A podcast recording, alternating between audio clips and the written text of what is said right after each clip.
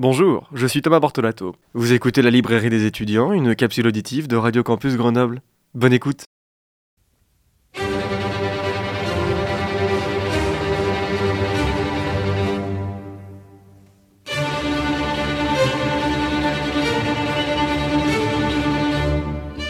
Eh bien bonjour, bonjour à toutes et à tous. Je suis très heureux de vous retrouver aujourd'hui pour cette toute nouvelle chronique de la librairie des étudiants. Nous ouvrons aujourd'hui le quatrième livre en compétition pour recevoir le prix du roman des étudiants France Culture 2023. Le Chien des Étoiles, c'est le dernier roman de Dimitri Rouchon-Bory, paru aux éditions Le Tripode en août 2023. Amis lecteurs et amis lectrices, sortez vos marque-pages de juristes. Nous entrons aujourd'hui dans le quatrième livre en lice pour le prix des étudiants. Gio est enfin de retour. Après six mois passés à l'hôpital pour une terrible agression, il est enfin de retour chez lui, auprès de son père Nino et de sa mère. De sa convalescence de ces six mois à l'hôpital, il ne lui reste qu'une grande balafre sur le crâne. Nul ne peut se douter, en regardant cette terrible marque, que quelqu'un lui a planté un tournevis dans la tête. En revenant chez lui, Gio retrouve le quotidien, comme s'il était parti il y a à peine une heure.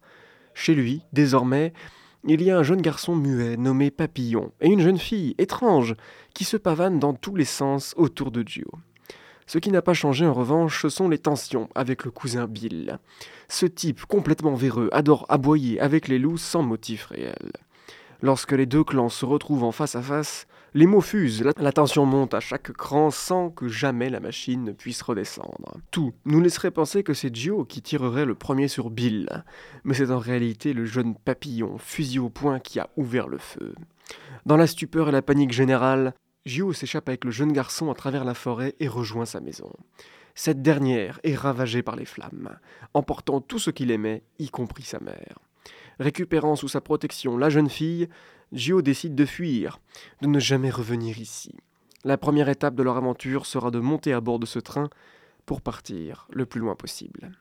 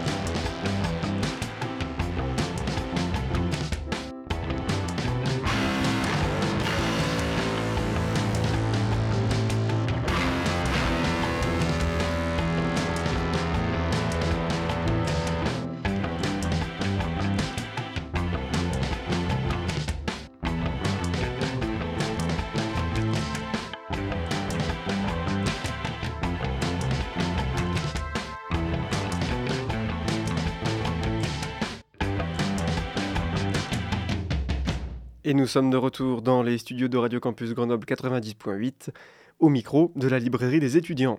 Nous venons d'écouter le titre Polaire de l'artiste Précipité, titre extrait de son album Naufrage paru en octobre 2022. Et revenons à présent, après notre pause musicale, à notre roman du jour, le quatrième de la sélection du prix du roman des étudiants dont je suis un des lecteurs jurés. Ce quatrième roman que je vous présente aujourd'hui s'intitule Le chien des étoiles et il est signé par Dimitri Rouchon-Bory et disponible aux éditions Le Tripode depuis août 2023. Ce roman est l'histoire d'un départ, d'une fuite, d'une quête de renouveau. Dans l'immensité d'un voyage en train à Calèche, ou la fuite entre les espaces qui les entourent, le trio de personnages principaux semble épouser une vie de nomade, quitte à se qualifier du voyage à de nombreuses reprises lorsqu'ils sont amenés à se présenter à d'autres personnes.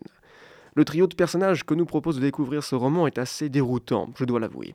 À commencer par Gio.